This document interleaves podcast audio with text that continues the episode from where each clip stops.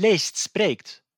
En vandaag spreekt Leest met Hanna van Binsbergen en Johan Zonneschijn over Herman Gorter. Mijn naam is Geert Bules, welkom bij de podcast van Leest, open wetenschapsplatform over Nederlandse literatuur en cultuur. U vindt Platform Leest online en op Twitter, Platform Leest. Abonneren op deze podcast kan gratis via de bekende podcastkanalen. We leven in, om met Herman Gorter te spreken, een tijd die nu is. Nu. Tieners blijken een hekel te hebben aan geschiedenis. Streamingdiensten als Netflix hebben de 20e eeuw indien al niet afgeschaft, dan gereduceerd tot een handvol romcoms. En de literaire kanon wordt zo vaak opnieuw afgestoft dat het lijkt alsof dat stof aan het winnen is en niet de literatuur die eronder bedolven is. Hoe doe je dat eigenlijk, oude literatuur levendig houden? Een van de onderwerpen waar we het vandaag over hebben, naar aanleiding van het verschijnen van het boekje De Totale Gorter, waaraan wij alle drie een bijdrage leverden en Johan nog veel meer dan dat. Lees spreekt dus vandaag met Hanna van Binsbergen, met de VSB-prijs bekroond dichter, afgestudeerd in de filosofie en vorig jaar verscheen haar romandebuut Harpy. Johan Zonneschijn, gepromoveerd op onder meer Gorter, nu dichte collega bij Moderne Nederlandse Letterkunde in Utrecht en een van de initiatiefnemers van GO, de Gorter-organisatie die ons dit boekje bracht, in plaats van de wegens corona tot twee keer toe geschrapte publieksmanifestaties rond Gorter. Welkom Hanna en welkom Dankjewel. Johan. Dankjewel. Hanna, wat heb jij met Gorter? Weet jij nog hoe je Gorter leerde kennen?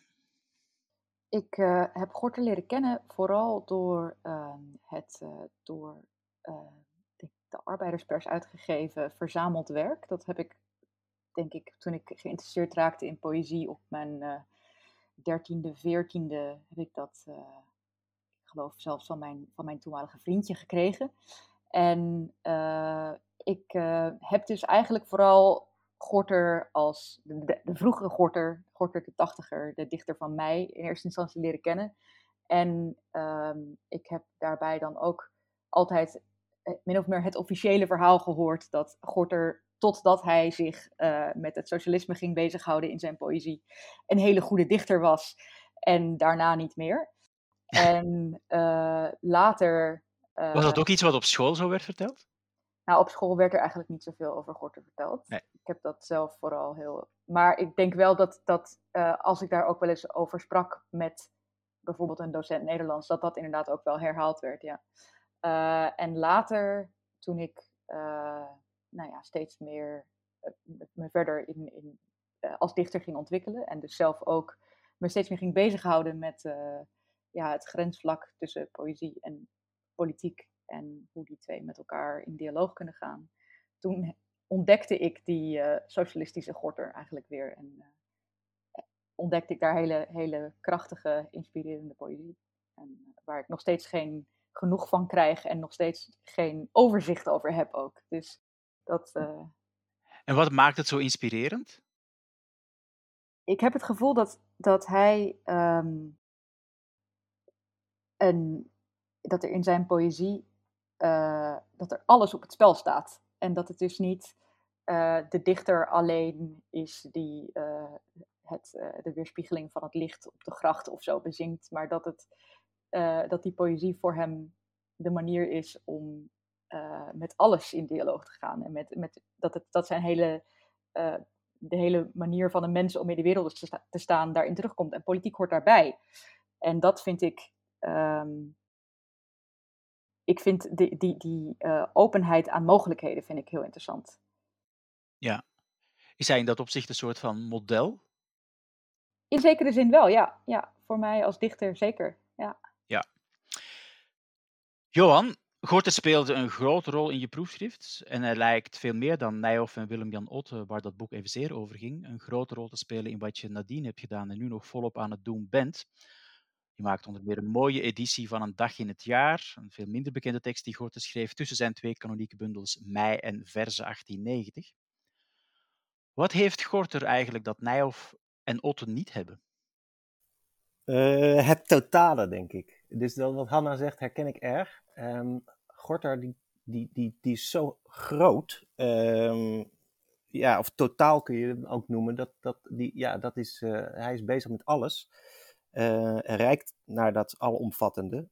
Wil pan zijn, dus het Grieks voor alles. En zij, de naam van zijn grote epos um, uit de jaren tien. Um, en dat is, uh, dat is uh, niet om bij te houden bijna. Dus je, je, je moet al je kracht geven om Gorter te kunnen lezen. Dus het is echt... Uh, en dat ja, was bij Nijhoff en, en Otto heel anders? Ja, ja dat, is, dat is heel anders voor mijn gevoel. Dus het gaat toch meer om een, um, een hier en nu rond de ik van de dichter. Nijhoff is wel uh, is ook wel uh, wat uh, unanimistischer soms, maar um, ja, een heel gesitueerd dichter, denk ik. En Ot is dat nog veel extremere mate. Maar bij Gorter... Wat bedoel je met gesitueerd? Nou, in, in, in, in tijd en plaats. dus historisch. Um, en stilistisch ook. Dus ja, ik vind... ja, Nijhoff gaat, gaat natuurlijk al wel een tijdje mee, maar dat is is, uh, is niet nieuw meer, uh, voor mijn gevoel. En dat is voor mij het kernwoord bij Gorter. Dat, die, dat je die kan herlezen en denken, wat, wat staat hier in godsnaam? Dus uh, dat, dat is echt niet, bijna niet te onthouden. Ja. Vind ik maar als je zegt je, gesitueerd in tijd en plaats, dan lijkt het alsof Gorter anders is omdat hij tijdloos is. Toch denk ik niet dat dat is wat, wat je daarmee bedoelt, dat hij een tijdloos dichter is. Hij is toch ook heel sterk in zijn historische tijd geworteld. Ja, zeker. Uh, maar ik denk dat de historische benadering van Gorter niet volstaat. Um, tenminste, voor mij niet. En dat maakt hem ook anders dan. Uh, het is natuurlijk een dichter die nu nog leeft, denk ik.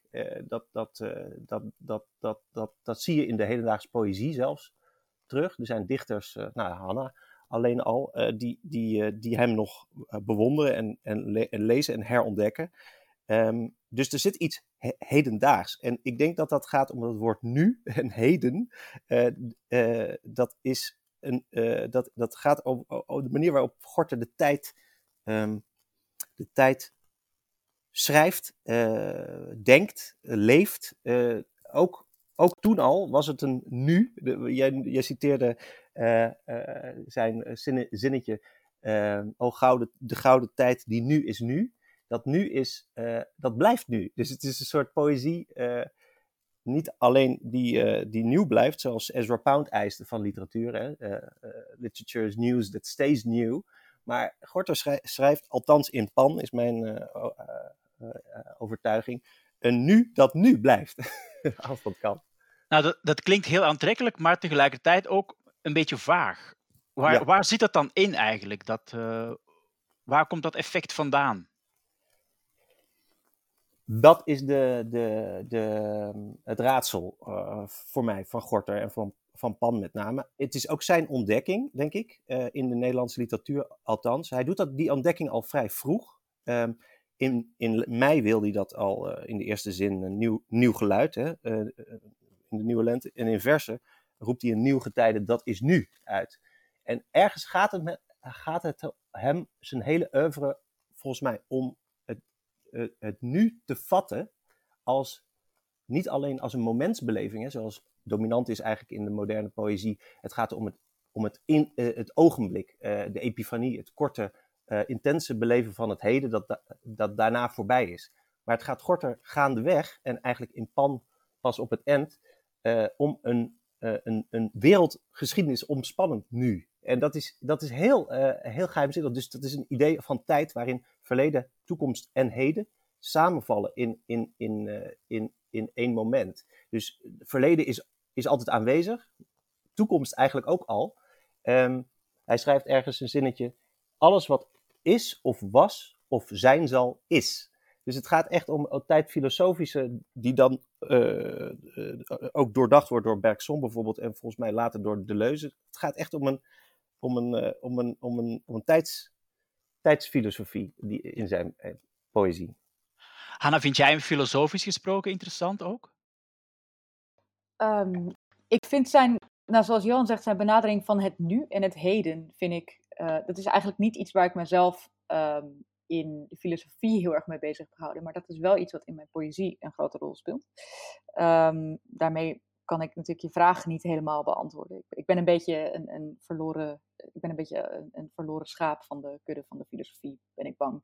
Ehm, ik, uh, ik heb mij uh, ja, niet zozeer gedistanceerd van, van de filosofie, maar het is meer dat ik, dat ik na mijn studie um, me een beetje afvroeg van ja, wat, wat heb ik nou eigenlijk geleerd wat, en wat moet ik hiermee? En met poëzie ben ik eigenlijk, uh, heb ik dit soort twijfels nooit echt gehad. Dus, en, en, en Gorter is um, voor mij iemand die, die uh, ook mijn vertrouwen op een bepaalde manier herstelt dat de poëzie een vruchtbaardere manier is om de werkelijkheid te benaderen dan uh, filosofie misschien wel. Uh, en dat komt ook door um, de souplesse waarmee hij uh, gedachten en ervaringen uh, verenigt in, in taal. Uh, en dat is op zich iets wat ik filosofisch interessant vind. Um, maar ik zou niet. Ja, ik, ik, ik mis daar wel het filosofisch gereedschap voor om dat echt goed te beschrijven. Nou, zonder ze nu helemaal tegen elkaar te gaan afwegen om dan de filosofie te laten verliezen. Wat, wat is het dat de, ja, dat, dat de poëzie dan heeft wat je mist bij filosofie? Um, dat is, ja, dat is, vind ik een enorm moeilijke vraag. Um, maar ik denk dat het, uh, dat het voor mij persoonlijk een, um, uh, een directere manier is om je tot de wereld te verhouden. In plaats van dat je uh, ja, uh, gedachten moet afwegen op hun uh, waarheidswaarde in een, in een systeem van logica of waarheid. Gaat het om, een, um, om iets wat waar klinkt. En dat klinkt, dat klinkt alsof, als een retorisch trucje. Want ja, het klinkt waar, dus het is waar. Dat is natuurlijk ook iets wat Um, wat heel erg te misbruiken is op een retorische manier. Maar ik denk zeker dat, uh, dat daar ook een, een, een, een groot uh, goed in schuilt. En dat juist het, het, um, de eenheid van het ware en het schone, als het ware, dat dat uh,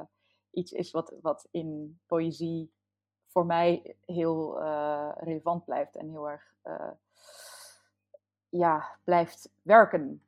Hm. En waar zit dan bij Gorter die schoonheid?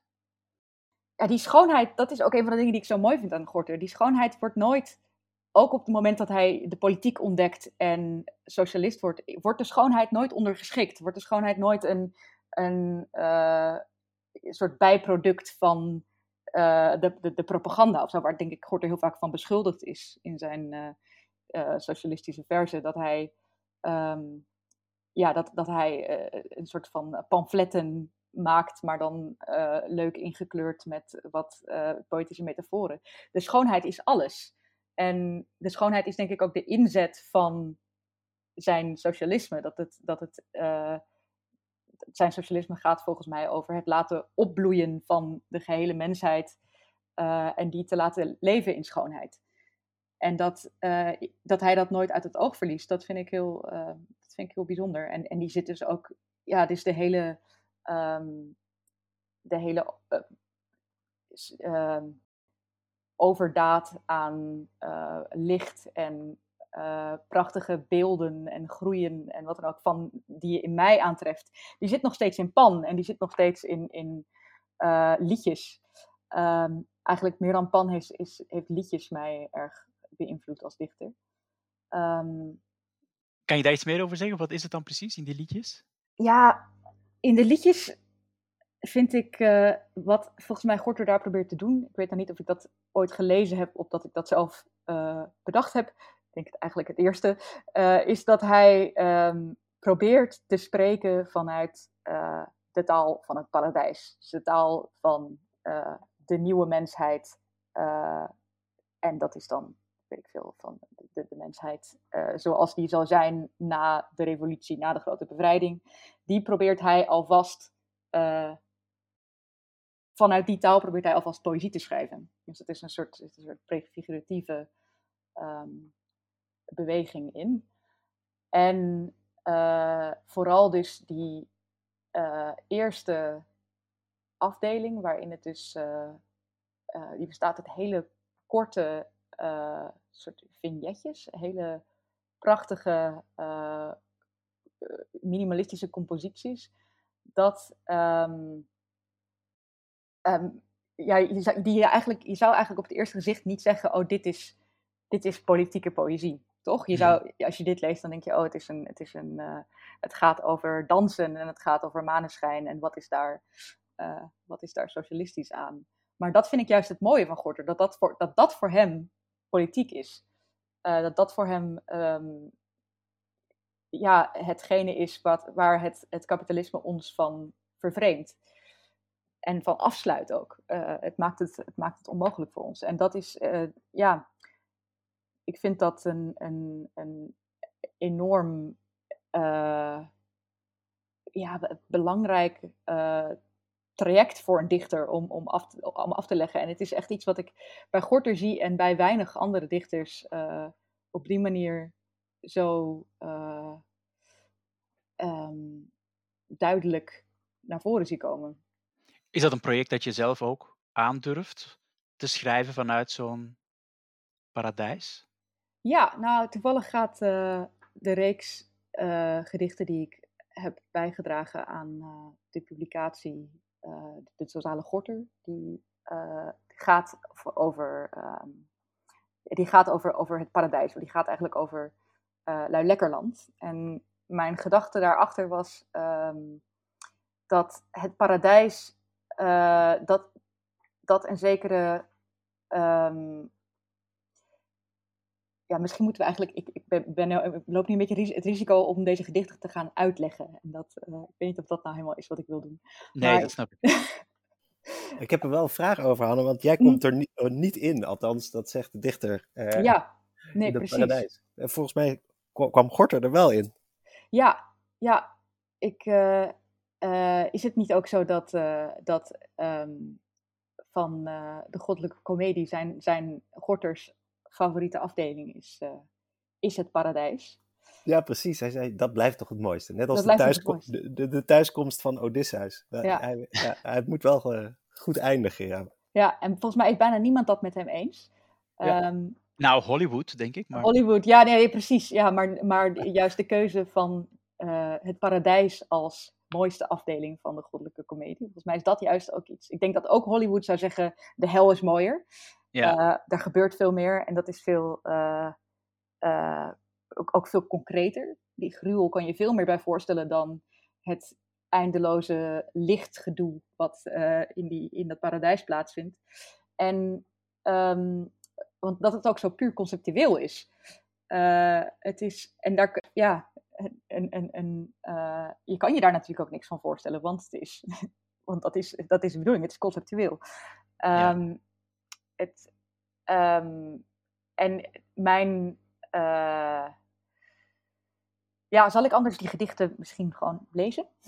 Nou, misschien niet allemaal, maar laten we beginnen met het begin. Ja. Dat, dat, eerste gedicht waarin je, ja. er dus zelf, waarin je er zelf niet in komt. Ja, precies. Ja. De waarheid in Luilekkerland. Feiten over het paradijs. Het is omheind. De weg erheen bespookt door taken. De dis voorbij, maar ver van veilig. De tover bijt je in de hielen. Iets kleins springt op en neemt zijn ware vorm aan. Toorn, gedonder. Vroeg of laat vindt de douane je. Alleen de leegste zielen waaien op naar de onsterfelijkheid. Jij en ik, Vicinus, en de rest van de heffen komen er niet in. Toch nog geen volledig happy ending, lijkt mij. Nee, nee. Uh, maar dat is dus ook mijn idee over het paradijs. Is dat het, uh, dat, dat niet de plek is waar uh, het volk zijn, zijn grote verheffing en rust zal vinden. Ik denk dat, dat daar veel meer. Um, want de, de, de, reeks heet ook De Waarheid in Luilekkerland. En Luilekkerland is voor mij het, um, ja, min of meer het paradijs van de massa. En het paradijs zelf, dus ik maak het onderscheid het paradijs en Luilekkerland. En het paradijs is een soort exclusief iets. Het is altijd natuurlijk de, de, de, de weg naar de smalle weg, uh, de smalle steile weg vol doornen die naar het paradijs leidt. Terwijl uh, het genot en het direct bereikbare geluk van schoonheid bijvoorbeeld, dat is volgens mij veel, veel meer iets wat past bij, uh, bij Lui Lekkerland. En dus ook zo'n soort, een bepaald soort ascetisme, wat ook wel echt in Gorter zit. Daar keer ik me dus een beetje van af. Ik denk dat dat is uiteindelijk iets wat, uh, wat meer uh, kwaad doet dan goed. En ik denk dat het paradijs, dat dat veel meer ligt in een, in, dat dat een veel minder verheven vorm zou kunnen aannemen. En dat een soort herwaardering van het, het, het genot en het prettige. Ja. De waarheid in Luilekkerland, het gaat dus ook over de waarheid. De waarheid, de naam ook van de partijkrant. Dat uh, brengt ons opnieuw bij die propaganda waar jij het al over had. Johan, in jouw proefschrift um, beschreef jij um, nou, een knik in een dichterschap, maar misschien ook wel knik in de receptie van de drie dichters uh, die je besprak, Wilmian Otto, Martinus Nijhoff en, uh, en Herman Gorter. Was dat eigenlijk de kern op basis waarvan een deel van de oeuvres van deze dichters uh, buiten de kanon uh, is terechtgekomen, omdat het niet meer als poëzie gold, maar als propaganda? Ja, ja ik denk dat dat heel vroeg bij Gorter is gebeurd, uh, met name door Albert Verwij, um, dat, dat hij zei, deze, deze is verloren. Dus uh, Gorter wordt, uh, uh, gaat studeren Dante en chemie, schreef Klaus. hij zou beter sturen zijn tante een kolibrie. Dus nog een keer mei schrijven, eigenlijk of juni. Maar hij ging iets heel anders doen. Of hij nam er een richting bij. Zoals Van Dijssel een keer zei over versen. Maar dat bleef, bleef Gorten dus doen. Richtingen erbij nemen. Tot hij ze allemaal kon bundelen in, in pan. bij wijze van spreken. Het is een totaal kunstwerk. Um, en dat was, was de, de, de toch vrij dogmatische gebleken tachtigers, ex-confraters van 80 te Gorter.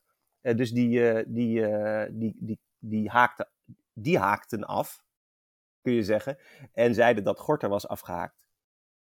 En dat is zo, dat is zo gebleven de hele 20e eeuw, denk ik.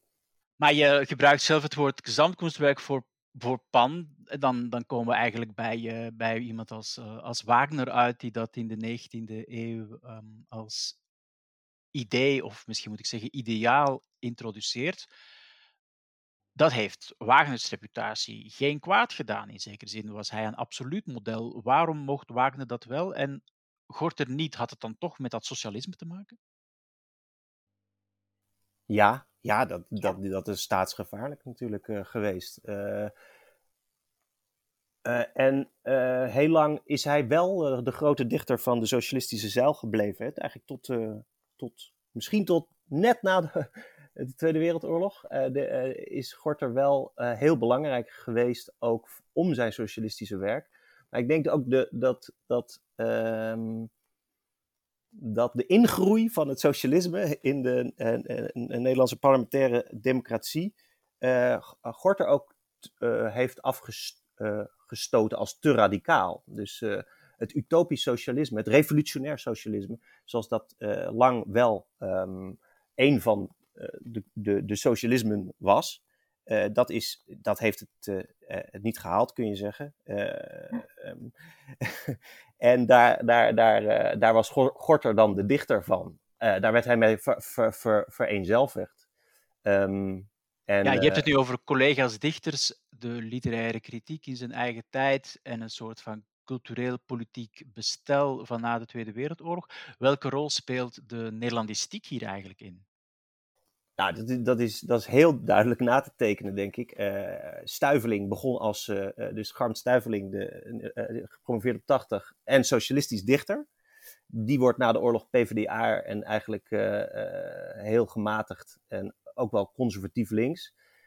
die had nog wel wat met, met de socialist Gorter natuurlijk, al heeft hij Pan niet goed begrepen en behandeld, denk ik. verminkt ook in het verzameld werk dat hij heeft uitgegeven. Toen kwam End, NO End, en dat is een prachtig voorbeeld van de naoorlogse generatie. die, die herontdekte verse 1890, heeft daar eigenlijk zijn hele leven mooi werk over gedaan. Maar voor hem hield Gorter op eigenlijk in 1890. En uh, ja, die, die heeft uh, wel zijn leven lang met Gorter doorgebracht, maar niks met het socialisme gedaan. En zijn Gorter documentatie loopt ook tot 1897, als, als, die dus, als Gorter bij de SDAP gaat. En dat, de, de, de Gorter van Ent, die is heel beroemd geworden en ge, geliefd, is belangrijk geweest dat was, die kwam dus op de gorter van mij, die er altijd geweest is, vanaf het moment één. Uh, maar we staan dus eigenlijk nog bij de, het jeugdwerk van Gorter. Uh, we moeten nu nog uh, het socialisme in. Ja.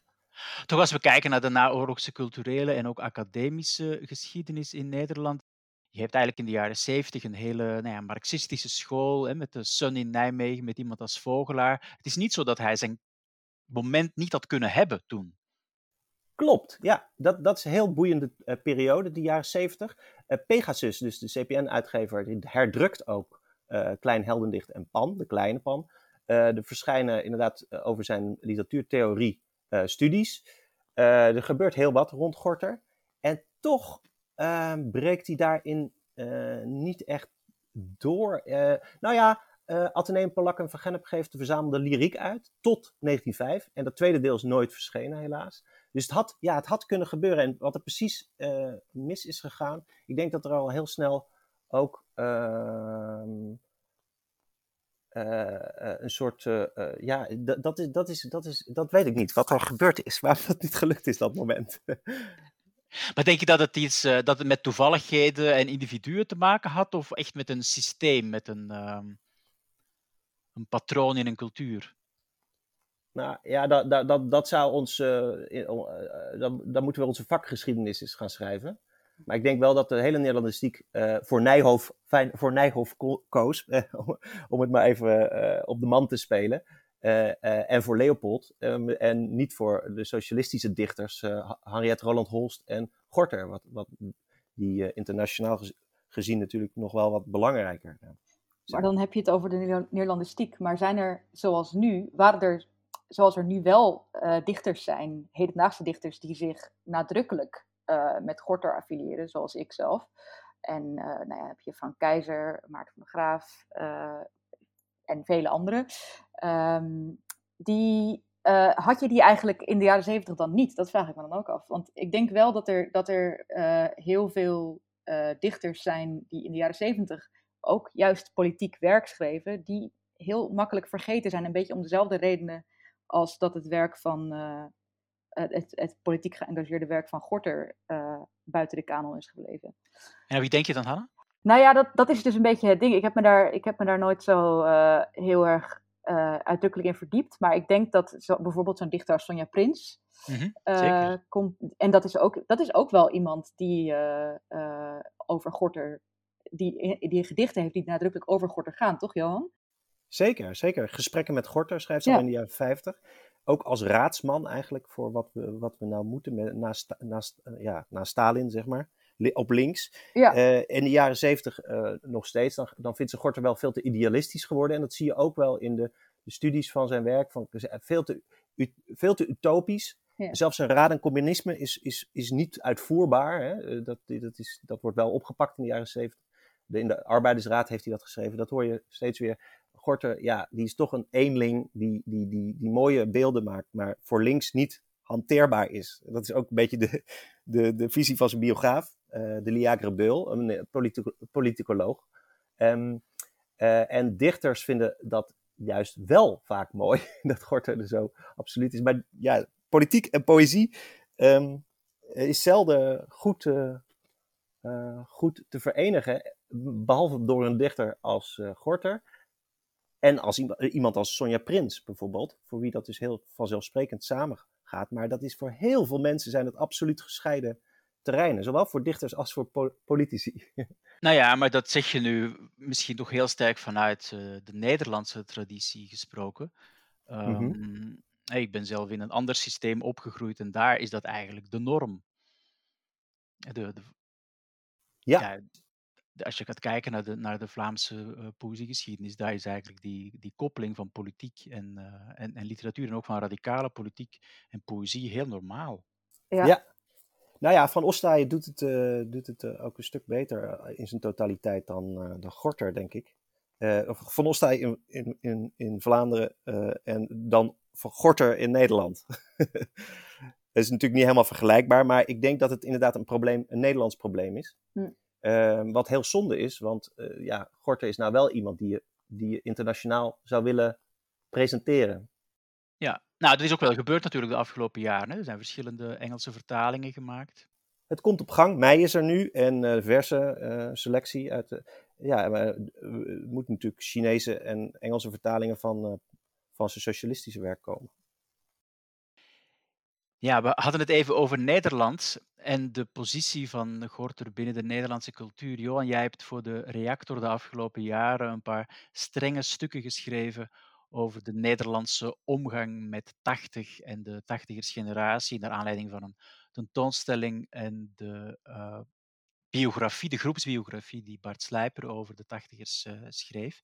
Hmm, Wat is eigenlijk, eh, ja, wat is eigenlijk jouw kritiek wat heeft Slijper gedaan en hoe, hoe zou jij het hebben gedaan? Mijn, kritiek op, tacht, op 80 eh, eh, biografen. Ja, ik zou de continuïteit eh, willen, willen benadrukken tussen de radicale inzet van 80, die, die politiek was, zelfs in zijn La Polar.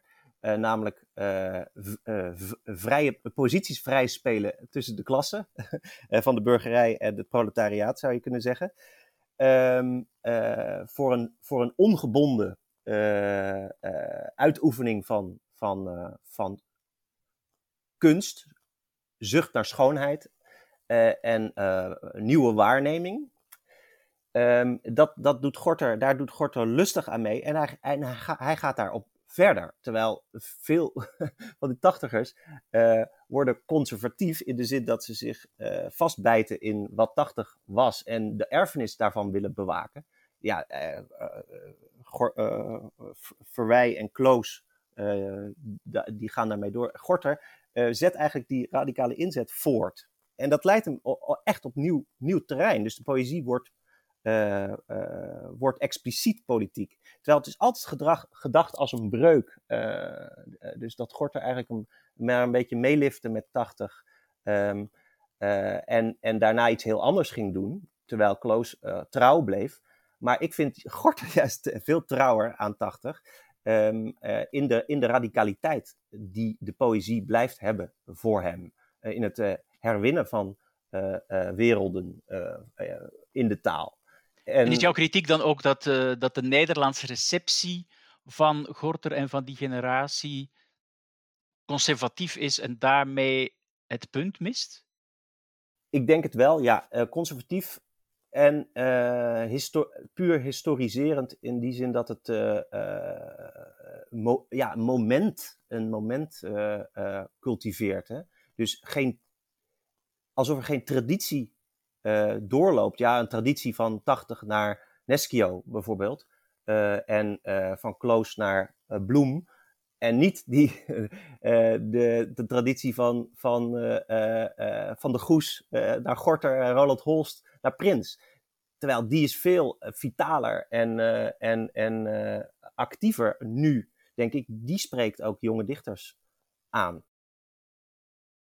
Die is, en die is niet gezien, of die is, die is niet geschreven, die traditie. Ja. Hanna, is dat een traditie waar jij je bewust in probeert in te schrijven? Ja, ik, ik vind dat een, uh, een, een, een beetje een gewetensvraag. Uh, probeer ik mij, als ik een gedicht schrijf, ben ik mij dan bewust van de rol die dat gedicht inneemt in uh, nou ja, de, de Nederlandse literatuurgeschiedenis. Zo, ik weet het niet. Ik, ik, um, ik denk wel dat ik op het moment dat ik meer bezig ben, wel met, met een dialoog aangaan met dus een, een, een, een dichter als Gorter. Um, en ook wel iemand die mij ook uh, vooral als veel jongere dichter erg heeft beïnvloed is uh, Lucebert. En ik zie ook eigenlijk een, een, een, lijn van continuïteit van de radicale poëzie van Gorter naar de vijftigers, naar de experimentele. en dat is wel, ja, dat is in zekere zin, ja, vind ik het ik zou niet durven te zeggen, die lijn gaat daarna naar mij. Maar ik eh, denk wel dat dat, dat iets, ja, dat ik, dat ik, dat, dat een, een onderstroom in de Nederlandse poëzie is, waar ik me wel in thuis voel. En waar ik ook wel mijn tenen in wil steken. Ja. Um, want er zit natuurlijk misschien nog ook wel tegenover de Nederlandse cultuur een soort van provocatie in. Hè. Dit boekje heet De Totale Gorter. Nou ja, van totaal naar totalitair is maar een paar letters. Um, en als je kijkt naar, ik denk, de, de kritiek die uh, op Gorter en het communisme um, wordt geformuleerd, en die naar aanleiding van recente biografische onthullingen ook uh, richting Lucebert gestuurd kan worden, dan is het dat, het, uh, ja, dat dichters hier ontsporen in een soort van totalitair gedachtegoed kijk, conservatisme is een stuk veiliger. Zeker. Ik, ik, denk dat je dat um, als je blijft bij je eigen natuurervaring en je eigen sensuele leven, dat je dan misschien minder gevaar loopt om er, er, totalitaire ideeën te ontwikkelen. aan de andere kant. Um, ja, het ontbreekt het je ook wel aan een, aan een soort uh, moed en interesse om je echt met je medemens en, je, en de wereld om je heen bezig te houden. Dat denk ik wel. Uh, ik denk, kijk, de totale Gorter, volgens mij ging dat niet over de totalitaire neigingen van Gorter, die hij volgens mij ook niet heeft. kijk, van Lucibert, ja, ik, ik vind die discussie rondom het wel of niet echt nationaal socialist zijn van, van Lucebert. Ik weet het niet. Ik vind op de een of andere manier vind ik het niet zo interessant. Maar bij Gorter zou ik zeggen, die is daar enorm helder over. En ik, ik denk niet dat hij, dat, dat hij een. Um, dat hij een, een, een, een, een dat hij Stalin gesteund zou hebben, bijvoorbeeld. Johan, die, die totalitaire verleiding, is dat iets waar Gorter gevoelig voor was? In de poëzie, ja. in de politiek, dan vind ik dat heel moeilijk in te schatten. Ik ben ook geen politicoloog. En uh, uh, degenen die er wel zijn, uh, wijzen Gorter altijd op zijn fouten. Um, en wat waren die? die dat, de, de na, na, naïviteit, utopisme, ge, gebrek aan um, verbanden, verbonden smeden. Hè? Dus ja, eh, eh, het politieke handwerk. Dus dus onbuigzaamheid. Um, en ik denk dat hij dat ook niet anders wilde of kon. maar die, die, die rechtlijnige stem wilde, wilde zijn binnen, wel, wel binnen de partij. Dus hij, hij heeft lang in de SDP en daarna SDP en later ook de Raden Communistische Beweging, heeft hij wel, is, is hij wel echt politiek actief geweest. Um, maar als, ja, als, als utopist, dus het, het politieke punt op de horizon schilderen en schetsen. En, en ja, dat, dat verdraagt zich slecht met de politiek als de kunst van het compromissen sluiten. Ging daar ook een wervende kracht van uit? Er wordt ook verteld dat hij overal in de landen lezingen ging houden. Weten we eigenlijk hoe het publiek erop reageerde? Ja, hij, hij eh, fietste dan uh, s'avonds naar een bijeenkomst in Gouda vanuit Amsterdam en weer terug in, in midden de nacht. Er is een mooie beeld, daar moet ik altijd aan denken, dat hij in een, in een café ergens in het land aan een tafeltje ging zitten Um, ging vertellen over het socialisme. Gewoon recht voor zich uit in zijn eentje. En dat langzaam mensen op afkwamen en, zeiden, en gingen luisteren en zeggen: God, dat is wel interessant. En hij praatte door. Mm. En het was ont ontzettend prachtig. En vaak kreeg hij zelf dan ook tra uh, uh, tranen in de ogen. En uh, voor je het wist, huilde de hele, hele kroeg. nou, die laatste zin, die, zit ik er zelf bij.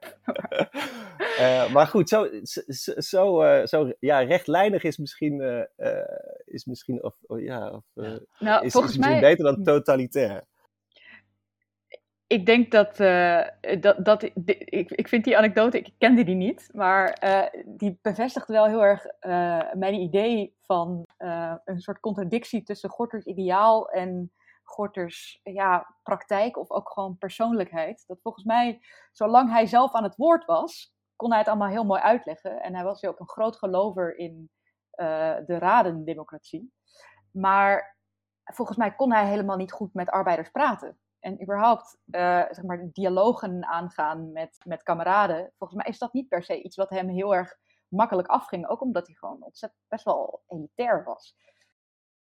Of uh, zeg ik nou iets heel, uh, heel ja, erg?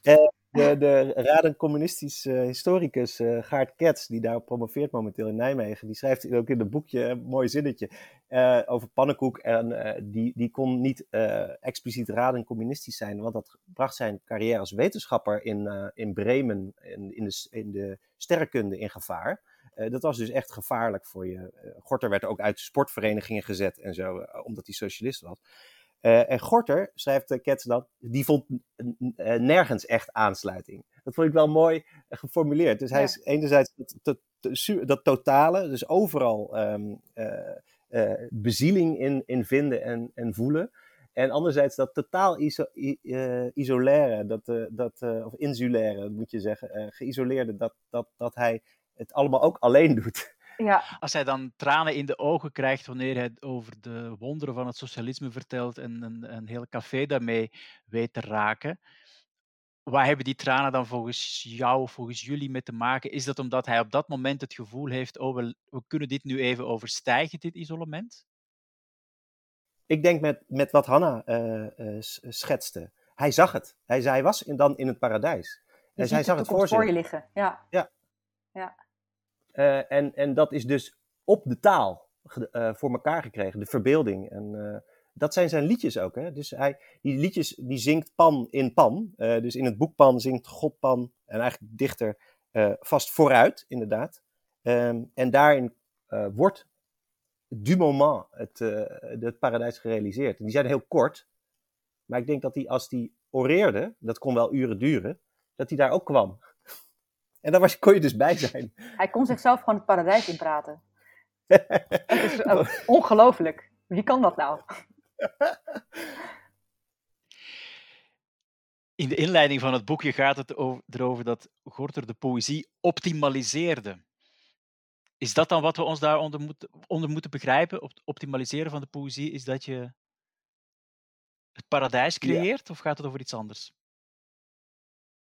Ja, ik denk dat dat, dat, dat, hoger kan niet. Of, of, uh, of dieper. Um, tenminste, als je van het, uh, van het paradijs houdt. Als je van de hel houdt. Ik denk dat, die, dat, dat Gorter daar wel minder mee had. Maar al schrijft hij de, de, de derde zang in de grote pan ook een ongelooflijk inferno. De tweede zang is dat. Maar optimaliseren is dat hij, dat, dat, dat hij allerlei, allerlei aspecten van de poëzie onderzocht. Het politieke, het filosofische, het erotische, het muzikale, um, uh, het historische, het epische, het lyrische. Uh, uh, hij, hij, um, hij schildert, hij, hij, hij voelt. Um, dus het is, het is een heel, hij, heel veelkantig dichterschap. En, ja. Is dat wat jij ook ambieert, Hanna? Of begrijp jij dat optimaliseren op een andere manier? Nee, ik begrijp dat eigenlijk op dezelfde manier. Dus het, het uh, doorstoten tot waar het echt over gaat. Uh, en dat is, ja, dat is wel iets wat ik, wat ik probeer te doen met poëzie. En waarvan ik ook denk dat uiteindelijk, nou ja, om aan te sluiten wat ik eerder zei, uh, voor mij, in mijn eigen praktijk, is, is poëzie daar geschikter voor dan filosofie dat is, of ook dan proza dat is. Ik schrijf natuurlijk zelf ook proza. Maar uiteindelijk is voor mij om ja, iets te schrijven waarin echt alles op het spel staat. Waar echt uh, een, een, een hele wereld in een paar woorden vervat zit. Dat is poëzie. Dat doe je met poëzie. Ja, dat wil ik doen met poëzie. Ik denk nog niet dat het me gelukt is. Maar dat, uh, ik, kan het al, ik kan het al voor me zien liggen. met Gorters, met onze eerdere beeldspraak ja, te spreken. Precies. Ja, de horizon. Ja. Nou, tegenover de horizon ligt dan eigenlijk altijd het verleden. Mensen die gebukt gaan onder cultuurpessimisme, die zeggen wel eens dat we niet langer kunnen spreken over een traditie en over auteurs die in gesprek gaan met die traditie, omdat die traditie er eigenlijk helemaal niet meer is, omdat die is weggespoeld door de cultuurindustrie. En ook het onderwijs, het lijkt opgegeven te hebben in dat opzicht en het doorgeven van die traditie niet langer als een belangrijke taak wil of kan zien. En voor je weet zit je dan in discussies over, over kanon en uh, nou ja, onderwijshervormingen en zo meer. Johan, als jij kijkt naar Gorter vanuit, het, uh, vanuit je eigen onderwijspraktijk, uh, is dat iets waar je studenten nog makkelijk warm voor kan krijgen? Of voel je toch ook daar een soort van kloof, iemand die ja, misschien wel vanuit een eeuwig nu praat, maar toch ook wel honderd jaar geleden? Nee, ik, ik, ik voel nog wel uh, affiniteit uh, met Gorter uh, bij een substantieel percentage van de studenten die hem uh, te lezen krijgen. zelfs dus de afgelopen jaar een klein heldendicht. dus eigenlijk zijn eposje um, voor Pan um, socialistisch, en, maar ook, wordt ook als heel fris ervaren. En ja, goed, die, die, er, zitten, er zijn inmiddels wel echt een paar classics. Dus die, uh, die diverse 1890, die hebben, die hebben wel echt de kanon bereikt. Mei wordt elk jaar, ja, als, als het geen corona is, uh, in de open lucht voorgelezen door 100 mensen. Uh, dus dat, ja, dat is echt geheel vrijwillig. Um, ik, ik, ik, ik, ik, ik vind het heel merkwaardig dat het dat het zo, zo leeft. En die socialistische poëzie, ja, die, die, daar zorgen dan de dichters van nu uh, voor dat die, dat die er weer, dat die er weer uh, bij komt. Um, uh, dus dat, dat doen zij ook uit eigen beweging, weet je. Dat is geen, his, geen onderwijsprogramma of... Nee, daar geeft de CPNB ons geen geld voor, helaas. nee, de CPN ook niet. Nee, CPN helaas ook niet, nee. nee. En is dat eigenlijk de manier om literatuur van vroeger levendig te houden via schrijvers van vandaag, Hanne? Kijk, ik denk niet dat het. Uh, dat het en, en, en, het was voor mij nooit een vooropgezet plan om Gorter levend te houden. Dat is niet waarom ik schrijf. En uh, kijk, als, als de poëzie van Gorter niet de poëzie zou zijn die uh, mij zo inspireert, dan zou ik ook niet waarom zou ik het dan überhaupt belangrijk vinden om die levend te houden? Het is, um, en, dus ik vind dat een, um, ik denk wel dat het zo werkt in de praktijk. Dat, dat dus schrijvers uh, uit het verleden door hedendaagse schrijvers worden herontdekt en die daar weer nieuwe dingen mee gaan doen. En je dus ook uh, tot een beter begrip kan komen van een, uh, uh, van een, een, schrijver uit het verleden. Tenminste, bij mij is dat ook um, ja, wel zo gegaan. Ik, ik, ben bijvoorbeeld nu een boek aan het lezen van uh, Kristin Ross over Rimbaud. En ik heb Rimbaud al heel veel gelezen daarvoor. Maar ik denk, verdomd, uh, nu begrijp ik het ineens echt. Uh, dus ja, ik denk dat dat, dat dat is hoe het werkt. Ja. Johan, jij hebt ook meegewerkt aan een verfilming van Een Dag in het Jaar. Wat leer je over een gedicht wanneer je het verfilmt? dat het er nu nog uh, steeds is. Dus de, de, de hedendaagsheid van het verleden. Um, uh, het was geen echte adaptatie, dus we hebben het niet verfilmd, maar eigenlijk geïnspireerd op. Um, moet ik dat even uitleggen? Graag. Of...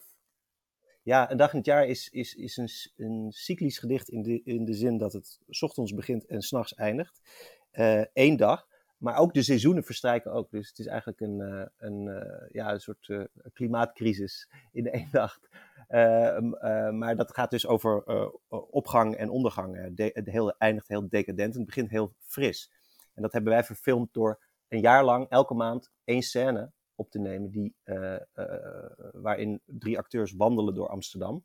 Verder niks. En dus beginnen een maand later op de plek waar ze de maand ervoor gebleven waren. En dan zie je dus twee uur later elke keer. Dat is ook belangrijk. Dus het begint 12 uur s'nachts op een oudejaarsavond. En het eindigt 12, jaar, 12 uur s'nachts aan het eind van het jaar op, op nieuwjaarsochtend. Dus ja, of andersom. Dus er, er verschijnt ook in, in, die, in, die, in die film vers, verstrijkt ook een, een etmaal en een jaar. En je ziet die personages dus veranderen hun haar en zo en kledij. Maar ook wel een, een dubbele continuïteit verstrijkt van de seizoenen bijvoorbeeld. Die, en, de, en de sneeuw en, en, en de zon. En ja, dat is, um, dat is een, anders, een andere soort verfilming dan proberen 1890 of 1889, wanneer het geschreven wordt, op te roepen met heel veel decors en heel veel geld. Een beetje zoals ook wel gedaan wordt momenteel met Gorter door de stichting die heet Feest der Poëzie. Oh ja. Die doet echt aan reenactments van Gorter en, en in, die, in de mode van toen en met de drankjes van toen en zo. Dat, dat is dus, en wat spelen ze dan na Gorter, die tennist? Gorter die wandelt door het gooi. Uh, of diners uh, in de stijl van Van Dijssel. Ja, dus dat is, dat is echt de omgang met het, uh, met het verleden als verleden. Dat is nostalgisch, en, zou ik zeggen. Ja, het is diep nostalgisch en, en, en zegt heel veel over het heden. Ja. en wat zegt het dan over het heden? Nou, dat, dat, dat er uh, uh, gezocht wordt naar uh, betere tijden in het verleden. dat, dat het verleden eigenlijk ter consumptie is van, ja, van een klasse die, die de middelen heeft om, om, om, om, om, om het verleden te souperen of zo. In plaats van dat het in dienst staat van het, van het nu. Uh, uh, en de verandering die, die nog, nog, nog altijd lijkt me nodig is in deze catastrofale wereld. Ja, nou, honderd jaar geleden was die ook best wel catastrofaal. De, het, het nu waar, waar Gorter toen in zat. Als je dat vandaag opnieuw leest, heb je de indruk dat hij die catastrofe, en dus eigenlijk de vormen van ongelijkheid ook die er heersten, dat hij die um, allemaal in kaart had, of had hij ook wel zijn eigen blinde vlekken? Uh, zal ik daar iets over zeggen? Mm -hmm. um, primair is natuurlijk de, uh, de ellende van de arbeidersklasse. Uh, dus daarin is hij erg ja, marxist geweest, altijd. zijn blik gaat weliswaar over de, glo de globe, um, maar niet over de hele mensheid in, in al zijn, over alle continenten. Dus koloniaal heeft hij zich niet echt geroerd, of, of decoloniaal. Al steunde hij wel de, de, de, de, de, de anti-koloniale politiek van de SDAP in, bij monden van Van Kool. Maar ecologisch was hij denk ik wel heel belangrijk. En dat zie je ook wel in de lectuur in het boekje. Uh, een paar schrijvers, onder, onder wie jij Geert, lezen pan-ecocritisch. En ja, daar kun kun, je, kon je een heel eind mee komen. Al kun je daar ook afvragen of hij niet te veel een vooruitgangsoptimist is om, om, om het met lang mee uit te houden. Ja. En wat het patriarchaat betreft? Ja, er is een stuk van Lorane Davelaar, die, die, die, die ziet hem wel, uh, ziet in hem, in, in Gorter, de Gorter van Pan wel een ecofeminist, maar nog niet totaal en nog niet bewust. dus ja, de, de, de rol van de vrouw is wel een leidende. Um, maar um, Gorter sprak zich daar als politiek prozaïst niet over uit. Dus daarin was hij uh, heel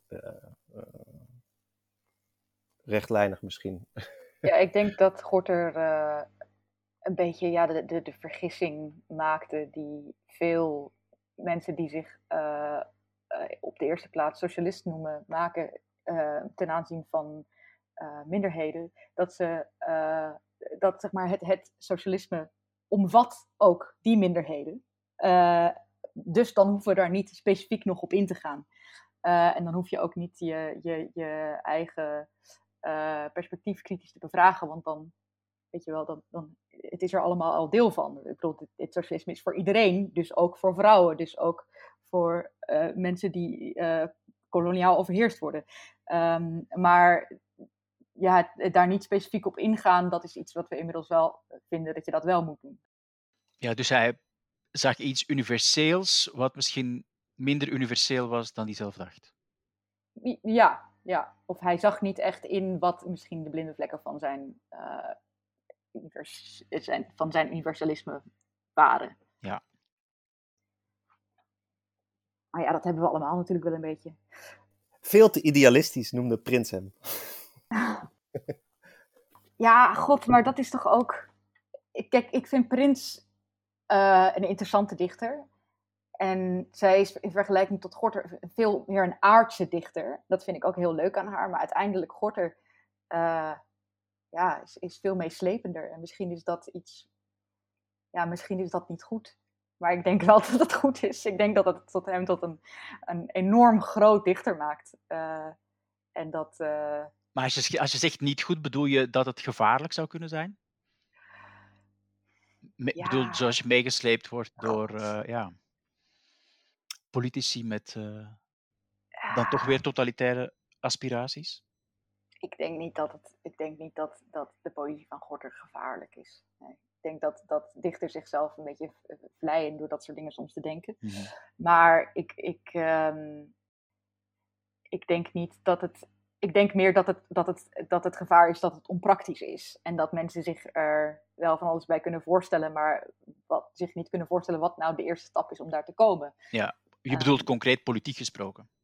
Ja. Dus wat eigenlijk de stap is van de lyriek naar de politiek. Ja, ja. Maar ik denk dat dat ook niet de rol is van de dichter per se. Ik denk dat juist het, het uh, nou ja, waar we het al eerder over hebben, dus het creëren van mooie beelden bij het socialisme, wat, wat Gorter deed. Volgens mij is dat iets wat ontzettend nodig is, wat, het, wat uh, een, een, een linkse politiek juist ook nodig heeft. De mooie beelden en de, de, de soort, uh, hetgene waaraan mensen zich kunnen optrekken.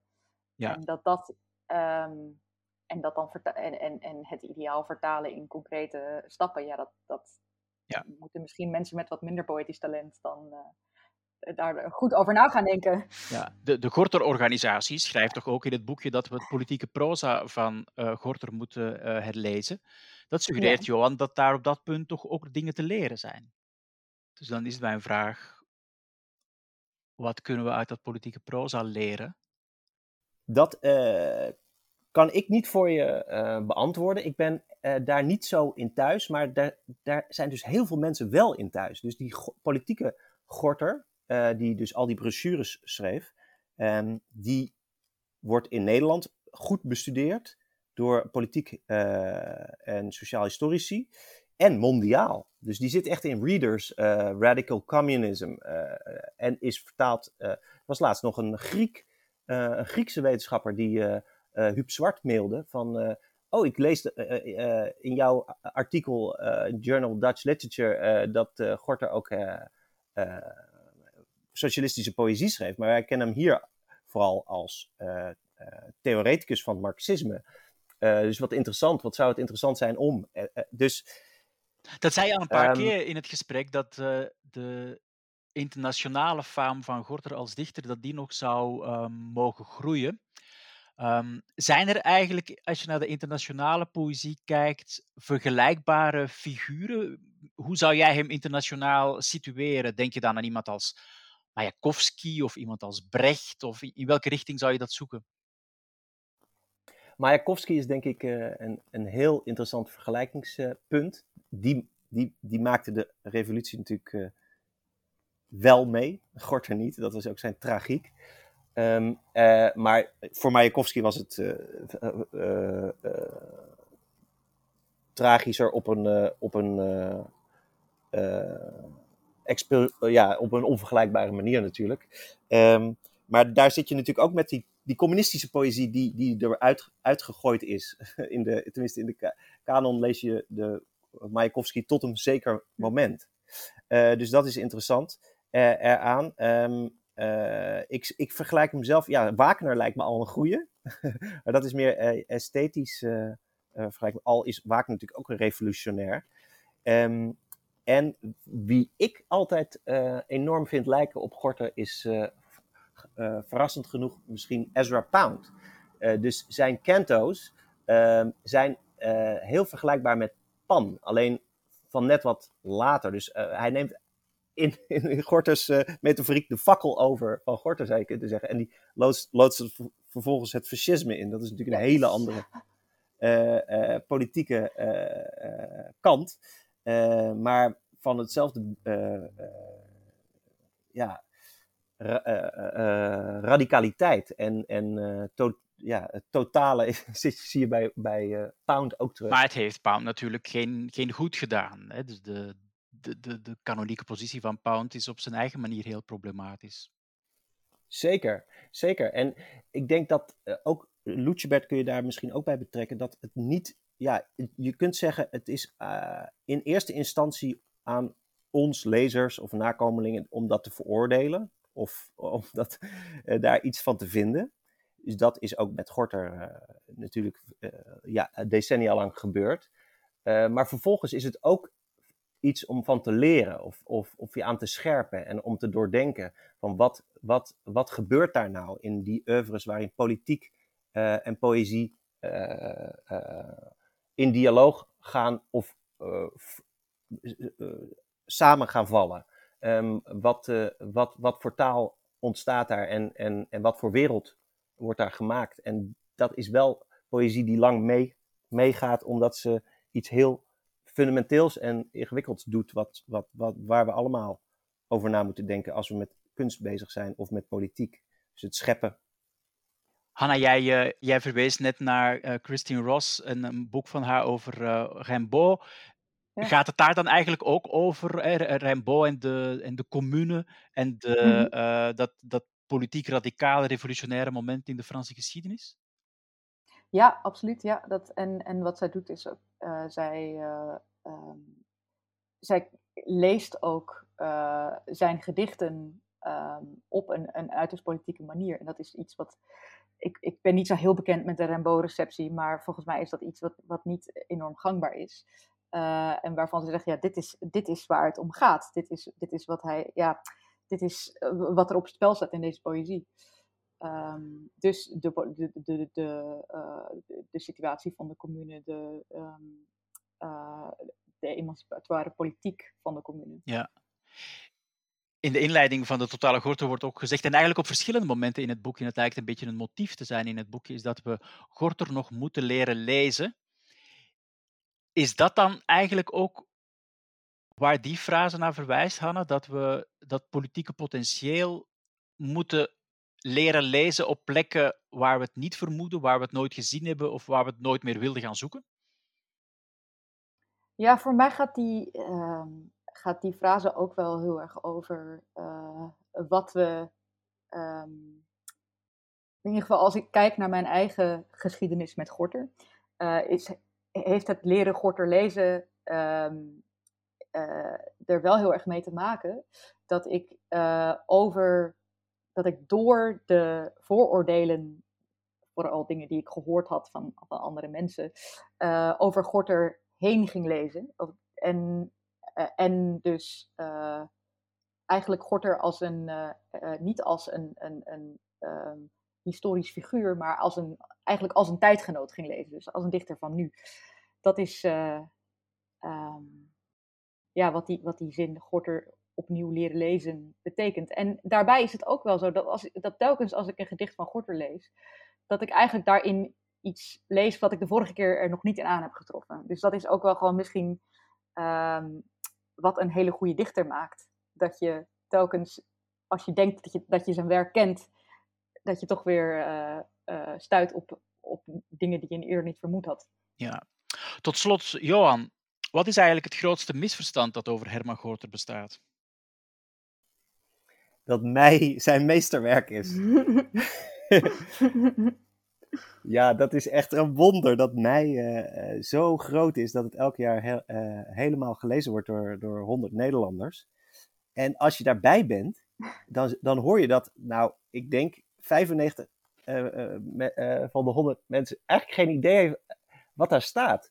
die, die zinnen die zijn eigenlijk veel te complex en, en, en barok om fatsoenlijk uit je mond te kunnen krijgen. Dus ik, ik, eh, ik, ik, ik, ik vermoed dat, dat, uh, dat Gorters reputatie, uh, ja, dat dat zit op een, op een ja, het is een soort luchtbel. het is een bijzonder werk, mij, maar ik, ik, ik, ik, ik vind het maar een raar, raar gedicht. En welke tekst zou jij dan graag collectief voorgelezen hebben? Een weekkamp rondom Pan. Ja, laten we dit doen. ja, dat, heb, dat, dat, dat, had ik wel, dat had ik wel graag. ik, ik heb het wel eens uitgerekend hoe lang dat duurt. Twaalf uur, denk ik. Um, dat is te overzien. Maar, dat is te overzien, ja. Oké, nou in afwachting van de leesmarathon PAN was dit de podcast Leest. Heel veel dank Hanna van Binsbergen en Johan Zonneschijn. En aan Eveline Chamir voor de redactie, productie en techniek. Veel dank voor het luisteren en graag tot de volgende keer.